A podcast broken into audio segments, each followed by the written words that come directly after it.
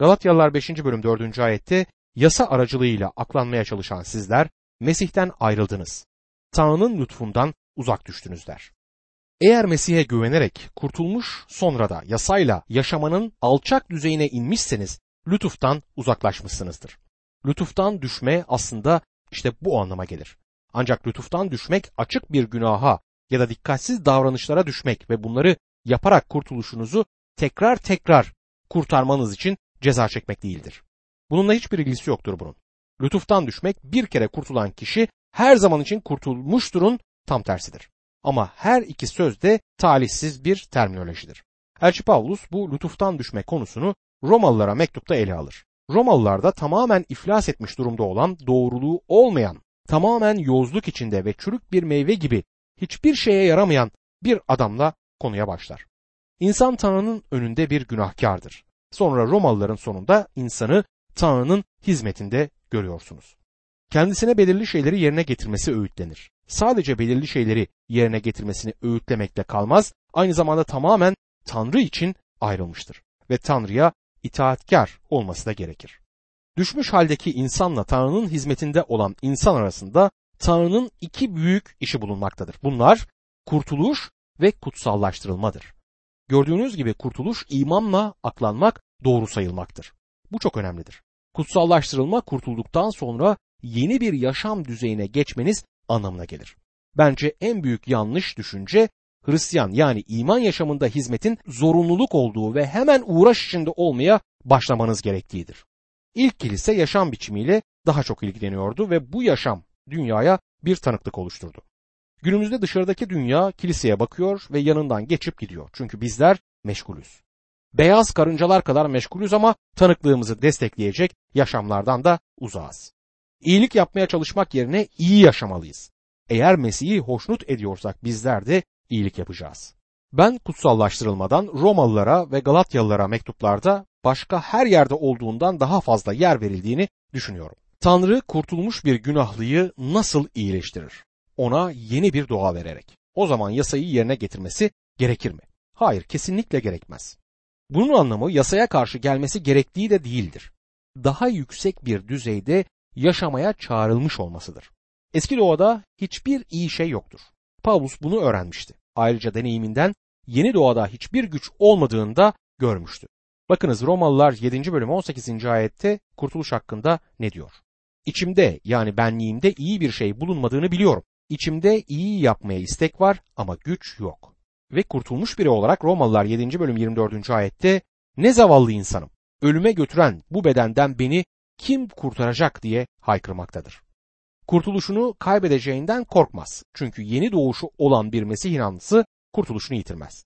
Ama böyle biri yenik bir Mesih inanlısı olabilir. Tanrı yeni bir ilke verir. Bu bölümde yeni ilkinin ruhun meyvesi olduğunu görürüz. İman yaşamını bu yönteme göre yaşamak bazı Hristiyanlar için ayda yaşamak kadar akıl almaz bir şeydir. Orada yaşamayı hiçbir zaman beklemezler. Belki de bu olasılığı hiç duymamışlardır dostum. Tanrı'nın yaşamınızı istediği hayat budur. İmanla yaşamdır. Bizler lütufla kurtulduk ve lütufla yaşamamız gerekir. Galatyalılar 5. bölüm 5. ayette ama biz aklanmanın verdiği umudun gerçekleşmesini ruha dayanarak imanla bekliyoruz der. Aklanma umudu mektubun bütünündeki tek peygamberliktir. Bu çok ilgi çekici çünkü Pavlus'un mektuplarının hepsi kilisenin göğe alınması ya da Mesih'in egemenliğini kurmak için yeryüzüne gelişi hakkında bir şeyler söyler. Ama burada Galatyalılarda sadece aklanma umudunu imanla bekliyoruz demektedir. Ve aklanma umudu Rab İsa Mesih'tir.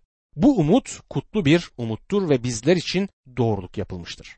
Daha önce de belirttiğim gibi Galatyalılara mektup Martin Luther ve diğer reform öncüleri için çok önemliydi. Peygamberlik üzerinde çok az zaman harcamalarının nedenlerinden birinin bu olduğundan da eminim. Bütün peygamberlik ekolleri bin yıllık dönem öncesini savunanlar, bin yıllık döneme inanmayanlar ve bin yıllık dönem sonracılar olarak ayrılabilir. Bu peygamberlik konusunda Martin Luther ve diğer reform öncülerinden aktarma yapmışlardır. Ancak 20. yüzyıla kadar ilk kiliseden beri peygamberlik konusu fazla geliştirilmemiştir. 20. yüzyılda peygamberlik konusunda büyük bir gelişme oldu. Yüksek kutsal kitap okulları büyük bir olasılıkla bu hareketin başlangıcını oluşturdular. Sonra bin yıl öncesi inancını vurgulayan 2-3 yüksek teoloji fakültesi diğerlerini peygamberlik üzerinde çalışmaya zorladılar. Aslında bin yıllık döneme inanmayanlar peygamberlikleri etüt etmeye zorlanan bir grup bin yıllık dönem sonracısıdır. Ve ortaya bin yıllık dönemin olmadığı teorisini de en sonunda attılar. Tabii ki elçiler sonrası dönemdeki atalardan aktarmalar yapmakta çok iyiydiler bunlar. Agustin şöyle dedi diye söze başlarlar ve Agustin bunları söylemiştir. Burada bir krallık kurmaya çalışıyordu. Yani kilise krallığı getirecekti. Bu da bizi bin yıllık dönem sonrasını savunmaya götürür ki bu da yanlış olabilir. Ben Agustin'e peygamberlik etüdünün gelişmemiş olduğu bir dönemde yaşadığı için bunun için kendisini eleştirmemek gerektiğini düşünüyorum. O sırada Mesih'in kişiliği vurgulanan bir konuydu. Daha sonra da kurtuluş vurgulanmıştı. Elçi Paulus'un Galatyalılara mektuptaki vurgusu müjde ve iman yaşamı olduğundan peygamberlik hakkında bu kadar kısa bir şey söylemesi anlaşılır bir şeydir. Kutsal kitabın herhangi bir kitabının neye öncelik verdiğine ve her dönemde var olan önceliklere dikkat etmek önemlidir. Bunu yapmamak yanlış yoruma ve yanlış anlamaya yol açar. Peygamberlik konusunda kilise atalarının sözlerini aktarmak da böyledir. Ne de olsa peygamberlik konusunda yetki sahibi olan kişiler Paulus, Petrus, Yakup, Matta, Markos ve Luka'dır. Onların peygamberlik konusunda neler yazmış olduklarına dikkat etmeliyiz. Ama Elçi Paulus Galatyalılara sadece ama biz aklanmanın verdiği umudun gerçekleşmesini ruha dayanarak imanla bekliyoruz der. Paulus'un burada bunu söyleme nedeninin inanların bu hayatta hiçbir zaman kusursuzluğa erişemeyecekleridir. Ve günümüzde bildiğim en büyük kusurluluk kusursuzluğa eriştiğini düşünmektir. Kusursuz olduklarını düşünen insanlar hepimiz gibi kusurlu insanlardır ama ne yazık ki bunu bilmezler. Galatyalılar 5. bölüm 6. ayet Mesih İsa'da ne sünnetliliğin ne de sünnetsizliğin yararı vardır. Yararlı olan sevgiyle etkisini gösteren imandır der. Hiçbir yasal baskı bir Hristiyan hayatını oluşturamaz. Formül basittir. Sevgiyle etkisini gösteren iman. Galatyalılarda ilerlerken Paulus bizlere işleyiş biçimini aktaracaktır ama bunun basit bir formül olduğunu hatırlamalıyız. Sevgiyle etkisini gösteren iman. Hristiyan yaşamını yaşamanın yolu budur. İman sevgiyle etkin olacaktır. Sevgi kutsal ruhun meyvesi olacaktır. Galatyalılar 5. bölüm 7. ayette iyi koşuyordunuz. Sizi gerçeğe uymaktan kim alıkoydu der. Paulus Galatyalılara burada sistem etmektedir. Onları yumuşak bir şekilde azarlar. Kendilerini Yahudileştirmeye gelenler gelene kadar yollarına harika bir şekilde devam ediyorlardı. Gerçek tabii ki müjde ve Rab İsa Mesih'in ta kendisidir. Galatyalılar 5. bölüm 8. ayette buna kanmanız sizi çağıranın isteği değildir diyor. Mesih'ten değil başka bir kaynaktan gelmişlerdi. Galatyalılar 5. bölüm 9. ayette azıcık maya bütün hamuru kabartır diyor. Kutsal kitapta hem eski ayette ve hem de yeni antlaşmada maya her zaman bir kötülük ilkesi olarak kullanılmaktadır. Matta 13. bölüm 13. ayette kadın 3 ölçü unun içine maya koyduğunda maya müjde olmaktan çıkar. Günümüzde geçerli gibi görünen aktarılan türdeki müjde gibi görünebilir ama özünü kaybetmiştir. Hatta Paulus bunun müjde olmadığını söyler. Rab İsa elçilerini ferisilerin mayası hakkında Matta 16. bölüm 6. ayette uyarmıştı. Bence günümüzde bizler yasacılık mayası konusunda uyarılmalıyız. Çünkü bu korkunçtur. Yasacılık Mesih 2000 yıl önce çarmıhta sizin için öldüğünde bize tam kurtuluşu vermediğini geri kalanını almak için bir vaftiz töreninden geçmenizi ya da kutsal ruhtan daha başka bir şey istemeniz gerektiğini söyleyecektir. Dostum ben Mesih'i kabul ettiğimde her şeyi aldım. Kurtulduktan sonra ruhsal deneyimlerim tabii ki olabilir ama bunlar kurtuluşuma bir şey eklemez. Kurtuluşumuzu gerçekleştiren Mesih'tir. Rab İsa kadının mayayı alıp müjdeyi simgeleyen üç ölçek un içine sakladığını söyler. Yani maya müjdenin içine gizlenmiştir ve bu da onu doğal insan için lezzetli yapar. Lise dönemlerine kadar Anadolu'da yaşadım. Annem güzel erişte yapardı. Çok severdim. Erişte hamur halindeyken hamurun kabardığını fark ederdim. Belirli bir yüksekliğe erişmesi için annem hamuru bekletirdi çünkü içinde maya bulunuyordu. Herhalde bunlar olacak ki bugün de en sevdiğim yiyecek makarnadır. Günümüzde müjdeyi daha lezzetli yapmak için içine bol miktarda maya konulmaktadır. Doğal insan mayalı ekmeği sever çünkü tadı güzeldir. Ancak bizler bunu yapmamak için uyarılmış durumdayız. Galatyalılar 5. bölüm 10. ayette başka türlü düşünmeyeceğinize ilişkin Rab'de size güvencem var. Ama aklınızı karıştıran kim olursa olsun cezasını çekecektir der Paulus.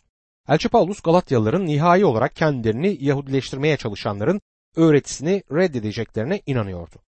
Ayağınız yeniden yere bastığında başınız bulutlardan çıktığında size bildirilmiş olan müjdeye döneceğinizi ve Yahudilerin öğretisinin davetsiz olarak sokulmaya çalışıldığını, maya olduğunu göreceğinize güvenim var demektedir. Galatyalılar 5. bölüm 11. ayette bana gelince kardeşler eğer hala sünneti savunuyor olsaydım bugüne dek baskı görür müydüm? Öyle olsaydı çarmıh engeli ortadan kalkardı der. Bu ayete dikkat etmemiz önemlidir. Paulus eğer hala sünneti savunuyorsam neden zulüm görüyorum diye soruyor. Müjdeye bir şey eklemek onu kabul edilir yapar. Müjde kendi başına doğal insan için kabul edilebilir değildir. Müjdenin bildirilmesi bazı insanları karşı koymaya itmektedir. Paulus ben müjdeye başka bir şey ekliyorsam neden eziyet görüyorum diye sormaktadır. Öyle olsaydı çarmıh engeli ortadan kalkardı diyor. Aslında Mesih'in çarmıhı insanın kendisi hakkında gurur duyduğu her şeye engeldir. Onun ahlak anlayışına engeldir. Çünkü ona yaptığı işlerin onu aklamayacağını söyler. Felsefesine engeldir çünkü mantığa değil imana hitap eder. İnsanın kültürüne de bir engeldir çünkü gerçekleri bebeklere bildirir. Onun sınıf sistemine engeldir çünkü Tanrı fakir ve alçak gönüllü olanları seçer. İradesine bir engeldir çünkü kayıtsız şartsız teslimiyet gerektirir. Gururuna da bir engeldir çünkü insan yüreğinin günahla doluluğunu gösterir. Ve kendisine de bir engeldir çünkü ona yeniden doğması gerektiğini söyler. Aynı nedenden ötürü yeniden doğmayı bildiren birçok vaizin cemaatleriyle başı derde girer. Bazı kilise üyeleri yeniden doğmayı istemezler. Oldukları gibi devam ettiklerinde yeterince iyi olduklarını düşünüyorlar. Bu onlar için bir hakarettir. Çarmıh bir engeldir ama onu büyütmeye çalışmamalıyız. Yüksek teolojideki profesörlerden biri çok bilgece bir şey söyledi. Beyler çarmıhın engeli olduğundan ötürü müjdeyi yumuşatmayın, onu değiştirmeyin. Bunu görmeniz gerek ama engeli daha da büyütmeyin dedi. Bazen müjdeyi bildirme biçimimizde saldırgan bir hal alıyoruz. Rab bunu yaptığımızdan ötürü bizleri bağışlasın. Benim topluluğumdan biri bir aileyi çok rahatsız etti ve onların kiliseyi terk etmelerine neden oldu. Ona bana bak senin ve benim işimiz insanları rahatsız etmek değil. Eğer onları rahatsız edecek bir şey olacaksa bu benim vaaz ettiğim müjde olsun. Ama ne sen ne de ben müjdeciyiz dedim. Galatyalılar 5. bölüm 12. ayet aklınızı çelenler keşke kendilerini hadım etseler der. Sizi Yahudileştirmeye çalışanlar keşke aranızdan çıkarılabilselerdi diyor. Galatyalılar 5. bölüm 13. ayette kardeşler siz özgür olmaya çağrıldınız. Ancak özgürlük benlik için fırsat olmasın. Birbirinize sevgiyle hizmet edin diyor. İman yaşamını yaşamaya çalışmanın üç tane yolu vardır. Bunlardan ikisi işe yaramaz. Bir tanesi Paulus'un hakkında konuşmakta olduğu yasacılık hayatıdır. Diğeri Paulus'un Romalılar 6. bölümde ele aldığı serbest bir hayattır. Lütufla kurtulduktan sonra günah içinde yaşayabilir miyiz? Paulus'un yanıtı buna kesinlikle hayırdır. Günah içinde yaşayıp Hristiyan olamazsınız. Günaha düşebilirsiniz ama onun içinden çıkmalısınız. Kaybolan oğul domuz ağırına girebilir ama oraya yerleşip orada yaşayamayacaktır. Domuz ahırı mektuplarının gönderileceği yer olmayacaktır çünkü oradan ayrılacaktır. Hristiyan yaşamı ne yasacılık ne de ahlaksız bir hayattır. Hristiyan yaşamını yaşamanın üçüncü yöntemi özgürlük hayatıdır ve bu bölümün geri kalan kısmı bizlere özgürlük hayatını yaşamanın nasıl olduğunu gösterecektir. Yasacılık yaşamı sadece on emiri içermekle kalmaz. Aynı zamanda günümüzde kutsal kitaba inananların izlediği bir dizi kuralı da içerir. Size nereye gidemeyeceğinizi, ne yapamayacağınızı söylerler. Harika bir bayan öğretmeni hatırlıyorum. Bu öğretmen aynı zamanda çok iyi kutsal kitap bilgisine sahip bir imanlıydı. Bir gün bir inanlı yanıma gelip onun gerçekten Hristiyan olduğunu düşünüyor musun? Makyaj yapıyor dedi. Makyajın bir insanın Hristiyan olup olmadığının bir testi olduğunu kim söylüyor? Bu değerli öğretmenin özgürlük altında yaşadığını ona aktardım. Belki biraz fazla makyaj yapıyordu ama onun yaşındaki birinin belki de böyle yapması gerekiyordu. Doğrusunu isterseniz makyajın ona fazla bir faydası olduğunu düşünmüyordum ama Mesih de bu özgürlüğe sahiptir. Et yiyip yememeniz sizi Tanrı'ya beğendirmez. Makyaj yapıp yapmamanız sizi Tanrı'nın gözünde değerli kılmaz. Paulus her bir buyruğu yerine getirip hala Hristiyan yaşamını yaşamıyor olabileceğimizi söyler. Sadece on emri yerine getirmekle kalmayıp başkalarının sizin onlara göre yaşamanızı istedikleri her buyruğu da yerine getirebilir ve yine de Hristiyan hayatını yaşamıyor olabilirsiniz. Ayrıca istediklerini yapıp Hristiyan hayatını yaşıyor olabileceklerini düşünen ahlak kurallarına karşı gelen kimseler de vardır. Bu insanlar da yasacılar kadar aşırı uçtadırlar. Hristiyan hayatı bunların ikisi de değildir. Hristiyan hayatı Mesih'teki özgürlüktür. Ancak özgürlük benlik için bir fırsat olmamalı. Lütuf müjdesi inanlı için ne yapar? Bizi yanlış yapmaktan özgür kılar ve doğru olanı yapmamıza izin veren yasa değil, lütuftur. Lütuf bizleri günah işlemek için özgür kılmaz. Bizi günahtan özgür kılar. Gördüğünüz gibi inanlı Tanrı'yı hoşnut etmeyi arzulamalıdır. Bir köle gibi değil, bir oğul olduğu ve babasını hoşnut etmeyi istediği için bunu yapmalıdır. Tanrı'nın isteğini bir düşmanmış gibi ona karşı gelmekten korktuğu için değil, Tanrı onun dostu olduğu için istediği için yapmalıdır. Onu seven Tanrı'dır. Tanrı'ya yasa gibi dışarıdan bir baskı olduğu için değil, içindeki büyük bir ilkeden, içindeki Mesih'in yaşamından ötürü imanlı hizmet eder. Biz Tanrı'ya onu sevdiğimiz için hizmet ediyoruz. Rab İsa elçilerine Yuhanna 14. bölüm 15. ayette beni seviyorsanız buyruklarımı yerine getirirsiniz demişti. Sık sık elçilerden biri seni sevmiyorum deseydi Rabbimizin o zaman buyruklarımı unut deyip demeyeceğini merak ettim. İtaatin bütün temeli onunla bir sevgi ilişkisidir. Yasa bizleri hiçbir zaman o noktaya getiremezdi. Zaten daha başından beri olumsuzdu. Olumsuz bir iyilik oluşturmaktaydı ki günümüzde birçok insanın iyiliği de bu türdendir.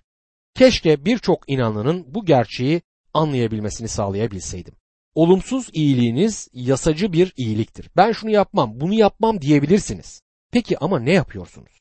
Dostum bütün yasal sistemler sadece olumsuz iyilik oluşturmaktadırlar.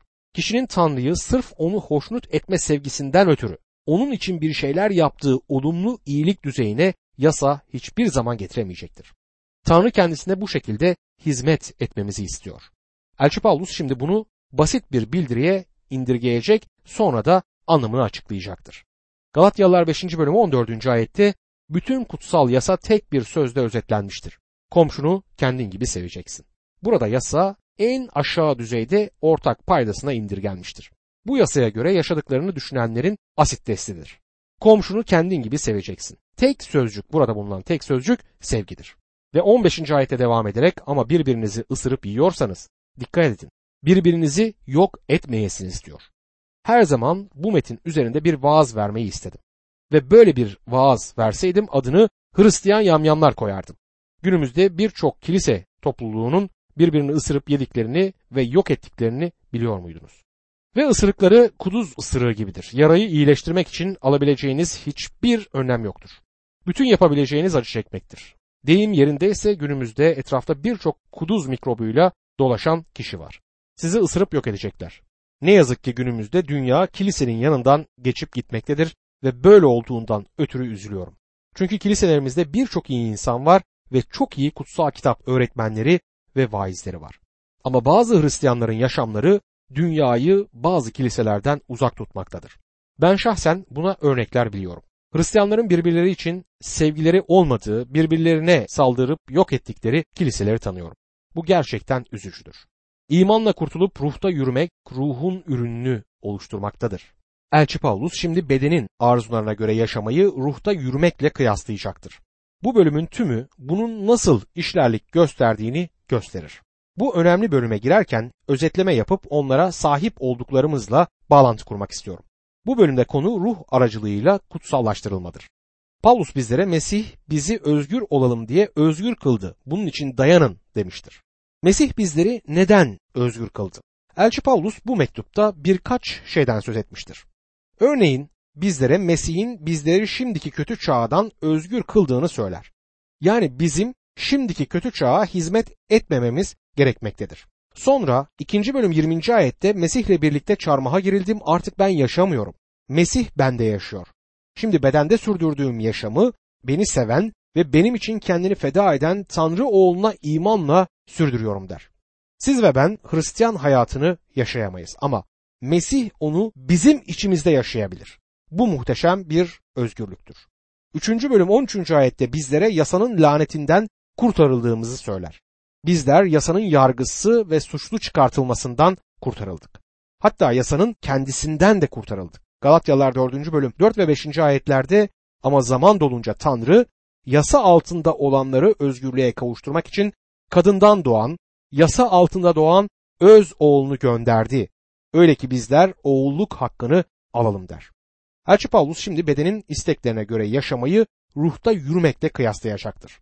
Buyruk şöyledir. Galatyalılar 5. bölüm 16. ayette şunu demek istiyorum. Kutsal ruhun yönetiminde yaşayın. O zaman benliğin tutkularını asla yerine getirmezsiniz diyor. Bu ayet Hristiyan yaşamının büyük ilkesini dile getirir. Kutsal ruhun yardımıyla yürümek. Yürümek için kullanılan sözcük peripateo'dur ve beş aşağı beş yukarı yürümek anlamına gelir. Bu Yunanca sözcük Yunanistan'ın Atina kentindeki bir felsefe okulu için kullanılmaktaydı. Bunun nedeni de bu ekolün kurucusunun öğretide bulunurken aşağı yukarı yürümesiydi. Bizler için ilke ruhta yürümektir. Bunu yaparsak benliğin tutkularını asla yerine getirmeyiz. Tutku sözcüğü günümüzde kötü bir çağrışım yapar ki bu Yunanca sözcükte yer almaz. Benliğin tutkuları, benliğin arzularından söz eder. Bunların birçoğu ahlak dışı değildir ama benliktendir. Örneğin müzik, sanat, iyilik yapanların yaptıkları ve bunun gibi şeyler günah olmamakla birlikte, ahlak dışı olmamakla birlikte benlikten gelen şeylerdir. Kendi başlarına kötü olmayan ama ruhsal şeylerin yerini alabilen birçok şey bulunuyor. Bazı Hristiyanlar bir hobiyle fazlasıyla ilgilenebilir ve bu kendilerini Tanrı sözünden uzaklaştırabilir. Birçok Hristiyan adına televizyon dediğimiz o salak kutunun önünde tapınarak fazlasıyla zaman geçiriyor. Beni yanlış anlamayın. Ben televizyon seyrediyorum. Televizyon seyretmemem gerektiğini söyleyen herhangi bir yasanın altında değilim. İnsanın zevk alabileceği bazı programlar var ama televizyon seyretmek benliğin bir tutkusudur. Sizi ruhsal olandan uzaklaştırıyorsa o zaman yanlıştır.